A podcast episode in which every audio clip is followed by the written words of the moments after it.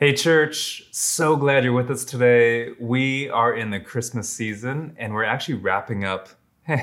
we're wrapping up the series. I didn't even think about that. That See just came out. there, yeah. yeah. you see, you see how that worked. Um, and we, this is gonna, so this will be a gift to you. Let's keep it going. You got Okay. anything? A, a present.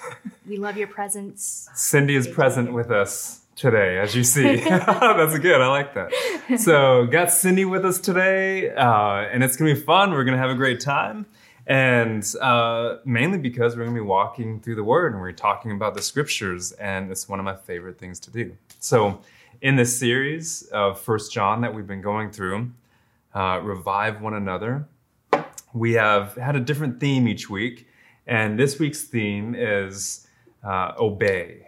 And and what is what does obeying look like? How we define discipleship at Trinity Life Church is learning to recognize the voice of God, or in two words, it's hear and obey. And um, a lot of times, discipleship is is encapsulated in hear. It's a cognitive, informational type discipleship, but that's not true discipleship from the scriptures. It has to have a it has to have obedience with it. It has to be lived out. That's how it actually transforms who we are. Because, you know, a tree is known by its fruit, as Jesus says. He says, Come and follow me. He says, My friends, they're the people who actually, well, they do what I say, is what he says in, in John, which is kind of a funny way to define your friends. But um, he can. He's the son of God. So, yeah, and because he knows if we do that, it's going to go well for us, right? So, we're talking about all that today. We're going to hit hit this passage. It's uh, that you've read it. It's a longer passage, uh, so we're not going to go verse by verse necessarily. We'll, we'll probably pop around a little bit. Um, but again, all Cindy and I have done is just read over this, and that's really so that you can see that if you have the Holy Spirit, you can do exactly what we've done. And all we've done is hear from the Lord. And now we're delivering that to you through a conversation. So, uh, without further ado, why don't we why don't we jump into this passage, Cindy? And um, you know, first of all, as I as I read this passage, um, well, each time I I read the passage for the week, I read the entire book. It's helpful because it gives you context, but it's also a tiny book. Right? It's it's one of the shorter books, um, and obviously, as we know, love is a theme throughout the entire book. Uh, I mean, love is a theme throughout the entire scriptures, but it's definitely it's all over. It's all over First John, and I just want to kick us off with a question. So, if someone says they love you, but their actions don't support that, does that person actually love you? So let's talk about that. Yeah. So, so, you know, someone says they love you, but their actions don't show that.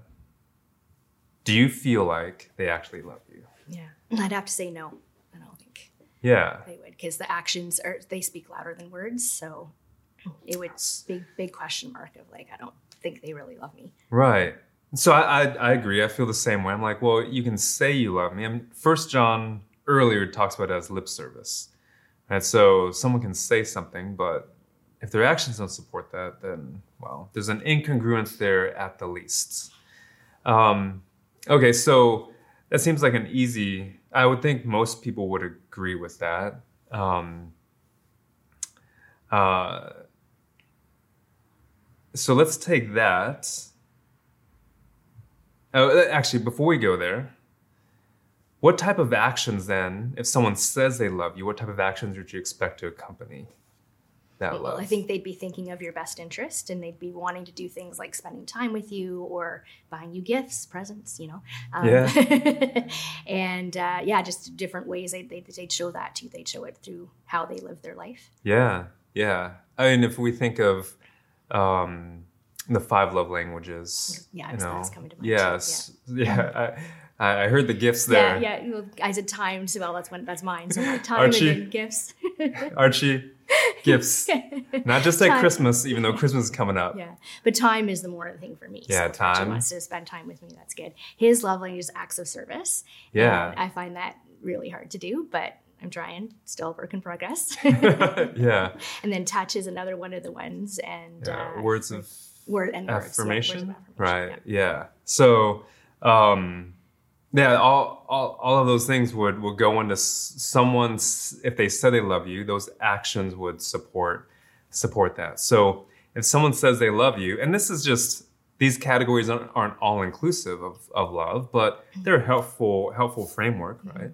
Um, but, and so if someone says they love you, but they don't really do any of those five things, they, they never see you or spend time with you, uh, they don't really speak about you. Um, they don't give you any gifts. Um, there isn't like a physical presence where you know there. And what was the other one? Words was it words of I affirmation? said that one already.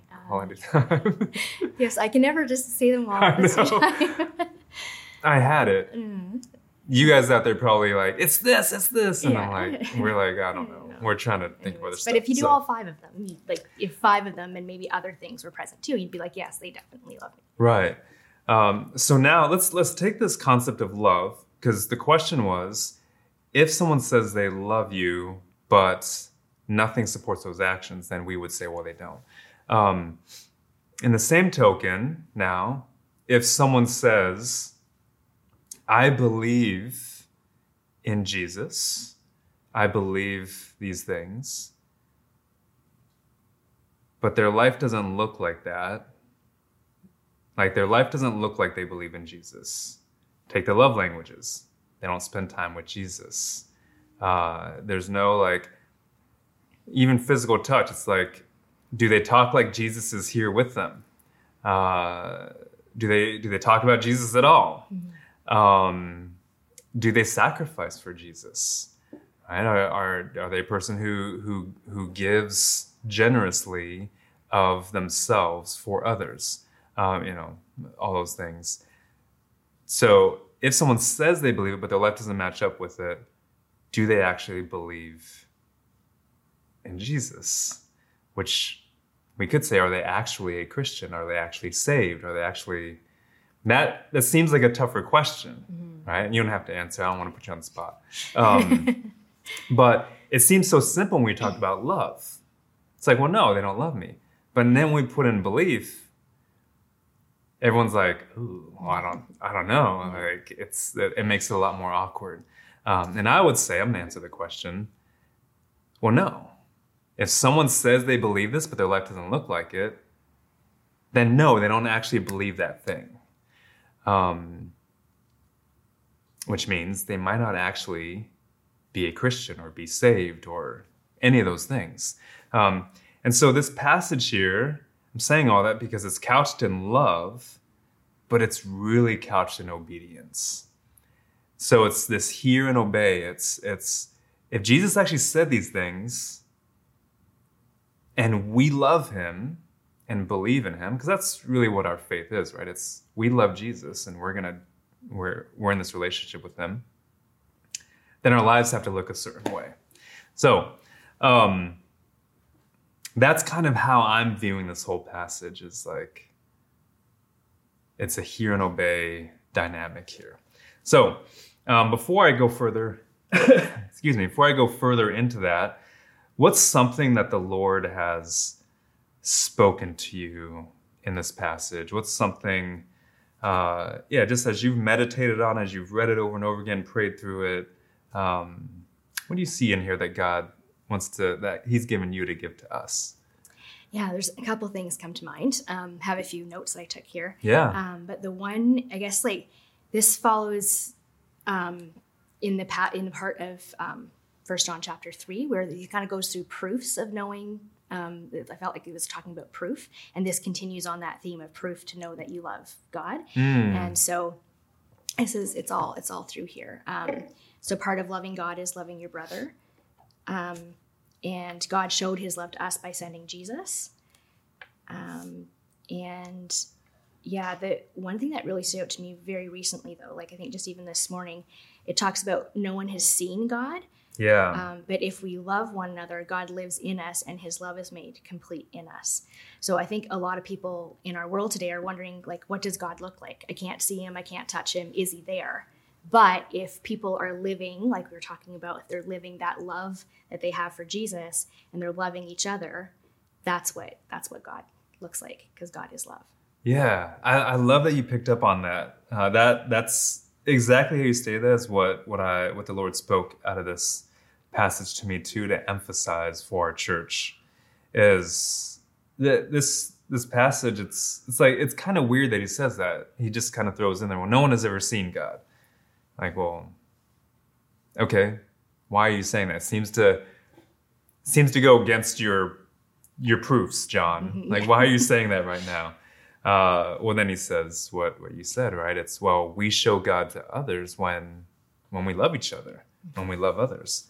Uh, and i love that so here in the west we're very individualistic right, compared to other cultures and um, and oftentimes when we read the scriptures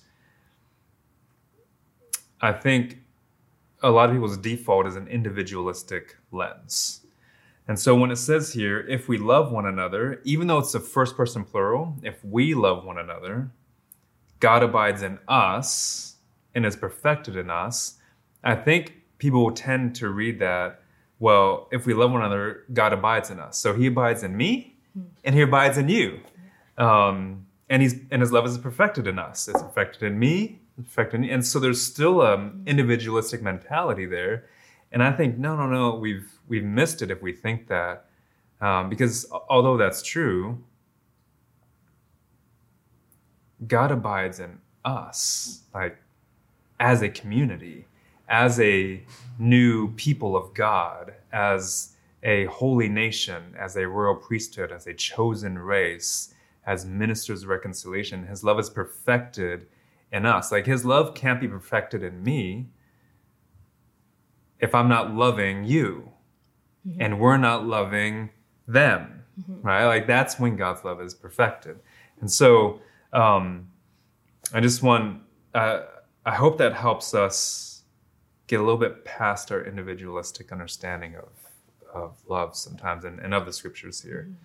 Yeah, because another thought that came to mind just as you were talking is like if the world could see Christians loving each other, I think that would be very attractive mm. to them, right? Because they would be like, oh, there's a community that loves each other. I remember growing up, our church was really good at like being present with people when they were suffering. So, like, I remember my mom fell and broke her tailbone when must have been like eight years old wow. or something, and the church ladies came with food. They showed up at our door with food, yeah. and so we like she couldn't cook, and we had all this food. It was great. So then, when I've done that to some non-Christian friends, they have a death in their family. I bring the first thing I think I got to bring them food, and they're just like, what? Why are you bringing me food? Yeah. Like, thanks, it's helpful. But just like that's what the church should be. and we, as we share that with people outside, it hopefully it'll help them be interested mm. and curious and like, oh, I'd like to be a part of a community like that. Yeah. Food is the sixth love language. Yeah. yeah. need to write a new book, number six. yeah, yeah. Oh, yeah. That's really, that's really beautiful. I love that. Um, unfortunately, I think today, a lot of times the outside world sees the church not loving one another, mm-hmm. right? But actually infighting and bickering. So much polarization's happened over the last two yeah. years too that they're like, why would I want to even? They want to touch it with a ten foot pole, and that's right. really sad because that's not what it's supposed to be. Yeah, yeah, and so if what we're saying is true, we're just cutting our legs out from under us because, well, John says here, it's and he's getting this from Jesus, right? In the Gospel of John, John writes, Jesus saying, "I give you a new commandment that you love one another. That that um, people will know you by the way you love one another. Right? You'll be a distinct people because of the way in which you love one another." And Acts two shows that, right? They loved each other in a certain way, and people were being added to the number daily because of it. Instead, I feel like these days, people are people the, the world outside of the church thinks as long as they keep what they are and their beliefs and all that in their four walls, in their little enclave, then it's then it's fine. Um, but once they step just a toe out of that, like they're we we don't want it. Um, and and I feel like that's that's be, that's more of an indictment against who we are as a church than the world because we're not loving one another the way we should. And uh, and so I don't know. This is a big question, but for us at Trinity Life, um, I mean, love has always been a, the primary ethic, uh, but we've also tried to see how can we love other churches in our city. How can we love? Obviously, we're loving St. Jamestown and and other neighborhoods around the city now. Um, but I think the question is, well, how can we continue to do that? How can we continue to redeem the idea of Christianity, the person of Jesus in the world's sight through love? So, um, yeah, I love that this is, and this passage is really all about that here, this verse, verse 12. Um, really, it's, it's us displaying God and his glory, right? Mm-hmm. So, well, what else have you seen in this passage? Um, I wrote down if anyone acknowledges Jesus as the Son of God, um, God is in him and he is in God. Um, and so I think that there's also, I think earlier in First John 4, it talks about recognizing the spirit of Jesus. And so any spirit that recognizes the spirit of Jesus is of God. Mm-hmm. And so yeah. kind of picks up on that there of just acknowledging Jesus as the Son of God is super important. And I think yeah. when we acknowledge him, like you like you were saying before, it's like we can't um, just acknowledge him with our lips. We have to show it with our actions as well. Mm-hmm. Um, so I think those two things coming together. Yeah. Yeah. Where what verse are you? Oh, that's a good question. It's just on my notes, but it's uh, need your glasses. Yeah, I do need my reading glasses. I remember when my dad got to this stage of life, he'd be going like this. I'm like, just wear the glasses, and I forget to bring them all I the time. I can hold it for so. you. um, okay, Oh yes, verse 15. If anyone acknowledges that Jesus yeah. is the Son of God, God lives in them, and they obey. And, oh, sorry, and they in God. Yeah, and that that living, that abiding, that dwelling is language that John uses over and over through this book.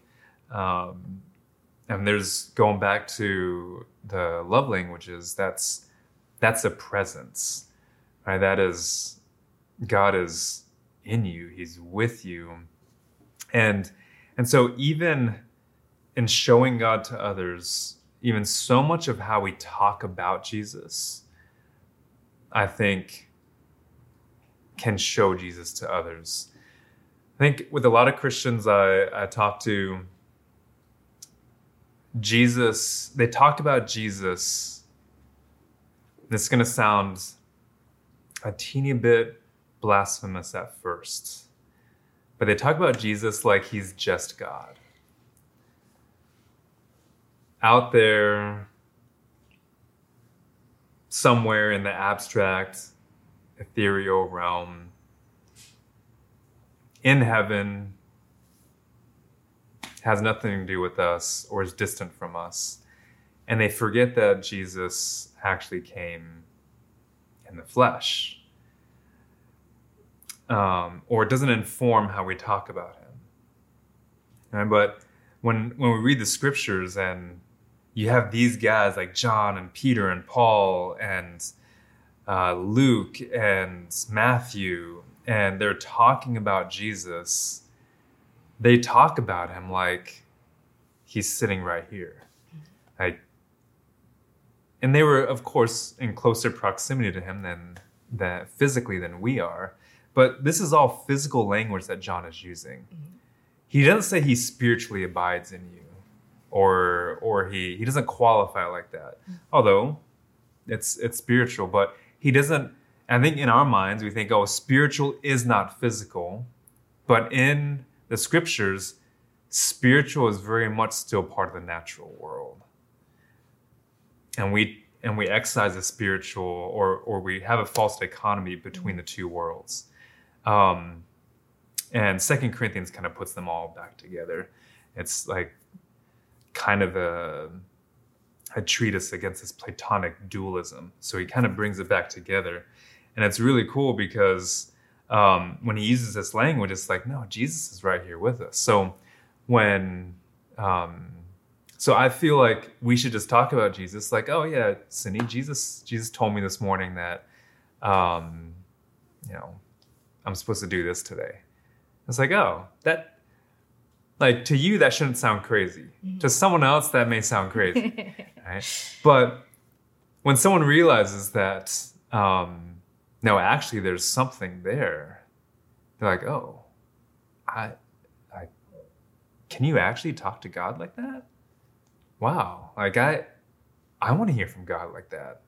Like I, I, and that that's attractive to people. Mm. So there's there's this love among one another, but I also think our love for Jesus isn't actually fully developed because we talk about him like he's so distant from us when his spirit dwells, lives, abides in us. He's mm-hmm. here. I mean, he doesn't even say the Spirit. I mean, this is this is we we see this in Jesus. God is in Jesus. Now He's in us, and it's like, oh man, it's so it's just, yeah, we know we abide in Him, right? Yeah. So, um, anyways, uh Okay, I have something big that will end on in verse 17. Do you have anything before before that? Um, well, we were talking before we started recording about this song. Oh yeah, yeah. from my childhood. Anybody out there who remembers Psalty the Singing Songbook? Um, you can Google it later. We won't play it for you. But um, Psalty P S a L T Y. Yeah, and it's on the Kids Praise album. I had all the cassettes when I was younger, but I don't explain have... it what a cassette is. I'm just kidding. Google it. Um, so yeah, I um, so it reminded me of that song, and I, I it was all done in the King James, and so when I started reading it, I'm like, oh, because it, it, has this little catchy thing, First John four, seven, and eight. So I thought of that when I started reading it, and it, um, yeah, just it, just the the passage again about loving, um, love comes from God. Everyone who loves has been born of God and knows God. Um, whoever doesn't love does not know God because God is love. So mm-hmm. I'd encourage you to like think of scripture that you you know to put it to music like there's lots of stuff out there that you can you can do yeah. with that and try to create your own and I remember one time a long time ago um, when daniel yang was here he was talking about his little boy and like children just sing they just kind of sing around their house and they just whatever tune they feel like singing they mm. do so mm. that could be something for us as adults if we really are god's children we can come to him like children and yeah. different things. And I think that helped me memorize a lot of scriptures. Just when it was put to music, it was so much easier to mm-hmm. do it. Especially it was kind yeah. of catchy, right? So, yeah. so that was from the very beginning of the passage. Yeah, that's that's good. Uh, the Psalms say to sing a new song, and in your heart to the Lord, and and so I just affirm that. Like it's it's uh like singing is such a big part of the human spirit that God has put in us. And uh, I mean, you know, there's a whole songbook in the scriptures, and there's Song of Songs, right? And I think people overlook that, like Song of Songs. This is the song of all songs. Like it's like King of Kings or Lord of Lords, right? Mm-hmm. Um, so, uh, and then and there's there's singing all throughout the scriptures. So, uh, and I mean, even like Paul in prison singing. Yeah. Right. And is it, is it Zephaniah where God sings over us? Yeah. So, yeah. Yeah. That's so it's like really beautiful. For those of you who don't like musicals, like life's supposed to be a musical, I think. Yeah. You know, I've always thought life would be great with background music, yes. like in the movies. Yeah. Nice. like when I'm working out yeah. or you know, Got Rocky when, playing in the back. Yeah, yeah. When when you're like happy walking down the sidewalk or yeah. something like that. Yeah, so, sure. um, but okay, so let's let's finish with this. Um, verse 17. He says here, uh, "By this is love perfected with us, so that we may have confidence for the day of judgment." And here's here's the the thing. He says, Because as he is, so also are we in this world. Which is a really unusual statement. So I had to read that over and over again. Like, wow, it just kept on tripping me up. Uh, so he says, so that we have confidence as love is perfected with us, because as, as he is, so also are we. So, well, the question should be, well, as who is? Okay, as as God is, as as Jesus is, right? So as Jesus is, so also are we in this world. I thought, wow, first of all, what does this mean? But then, what does this mean about Jesus? How is he? How did he come into this world? Um, and so when I think of Jesus, he came into this world in maybe the most humble way possible, right? To, um, and we can go on and on about the Christmas story, but the parents that he was born to, the region of Israel that he came from, and he was born in a farm situation, let's say. Yeah. the, typically, we'd say, you know, a stable and all that, but I don't think that's actually quite accurate. That's tradition, not scripture. But I won't, I won't ruin your Christmas. don't worry. In the next few minutes. Um, but uh, he was born in a farm situation with animals around him, probably, and some sort of trough, manger. Um, and on, you know, the first couple years of his life, he was sought out to be killed because of King Herod and that prophecy and and all that. And and uh, and so I think about that with Christmas. Anything else with Christmas come to mind in you and how he was born, how his birth happened? I think just the the very humble circumstances, right? And um, the Jesus Storybook Bible talks about when the wise men were coming by, they were looking like they were thinking he's going to be born in a palace. He's going to be like, you know, in Jerusalem, the big city. Of course, that's where a king would be born, but that's not the case. And that's where Jesus. they go first. Yeah, that's where they go to look for him, right? And then realizing, wait, he's not there. Then they had to go try to search the prophecies and where was he supposed to be born and everything. And just that it always amazes me that Jesus gave up everything that he had with equality with God. In Philippians talk about mm-hmm. that, and then to become be born not just a human. Like, I mean, he could have been like, okay, I'm going to be a king on earth, but no, he came to be like a servant and born. Yeah. Like, I don't know. I was thankful I had my babies at the hospital. I couldn't imagine having them yeah. in a farm situation, you know. Yeah. And he was willing to take on all of that, and then just to think too that the family he attached himself to, like, if you read about all the patriarchs, they they had some they have a lot of faults. They're yeah. not perfect people. And he attached himself to that family and was like, through that family is going to redeem the whole world. Like it's just amazing all that he gave up to be able to to do that. So it encourages me that he'll be with me in whatever crazy situations I'm in, whatever humble situations I'm at, or when I feel like whatever I feel, he's experienced that because he was willing to put aside his pride and his everything he had and mm-hmm. come in the very lowliest form. Right. So. Yeah, I mean, you'd think Great points. You'd think if he was going to choose to rule the world, he would just been born in Rome, in the imperial palace, to the emperor. Yeah. Right. Be like, okay, I'm here and I'm like, kicking. You know, yeah. oppression's gone. You it. Uh, yeah. But. And it's so it's so backwards, um, and and so I just want I want to leave us with that because I want us to think well how is he so there's that. Well how is he in this world now? So if he is we are also in this world in that way. And i'd say in very much the same way as that right? It's not he's not telling he's not telling us to go and take over the governments. Mm. he's not telling us to go and and um, you know control everything and dominate. He's telling us to love one another it's about our hearts and that heart change. That's the kind of kingdom he was coming to bring. Right. Because you can't you can't tear that down. Like you can't uh, you can't kill that kingdom. Like you can't destroy it. It's why it has spread throughout the centuries, uh, because you can kill the body of a Christian, but you can't destroy their soul. Which is why Jesus says, "Well, um, don't be afraid of the one who can." Uh, or he says, "Yeah, why do you fear the one who can destroy the body but not destroy the soul?" Essentially. Um, so. Uh, and and and so the church if we're going to see the church rise up in the future it's not going to be in any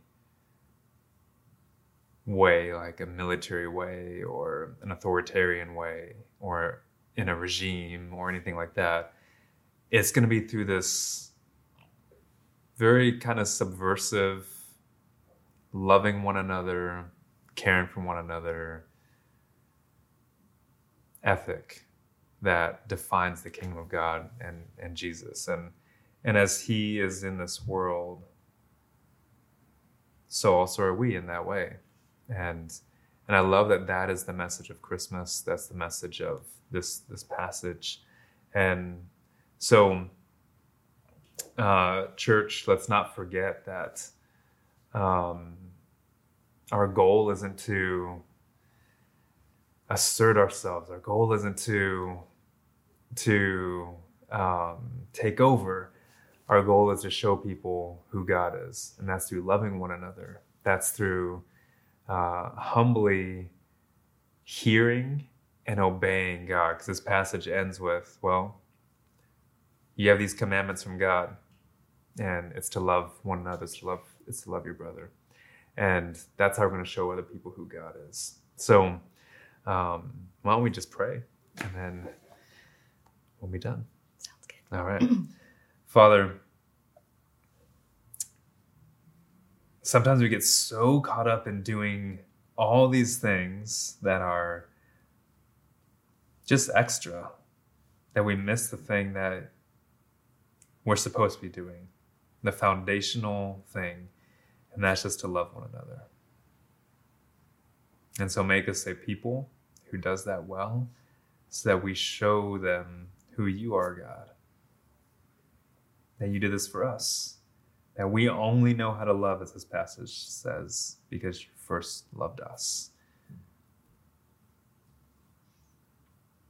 And so make our church a, a beacon of love and of light in this city for your purposes.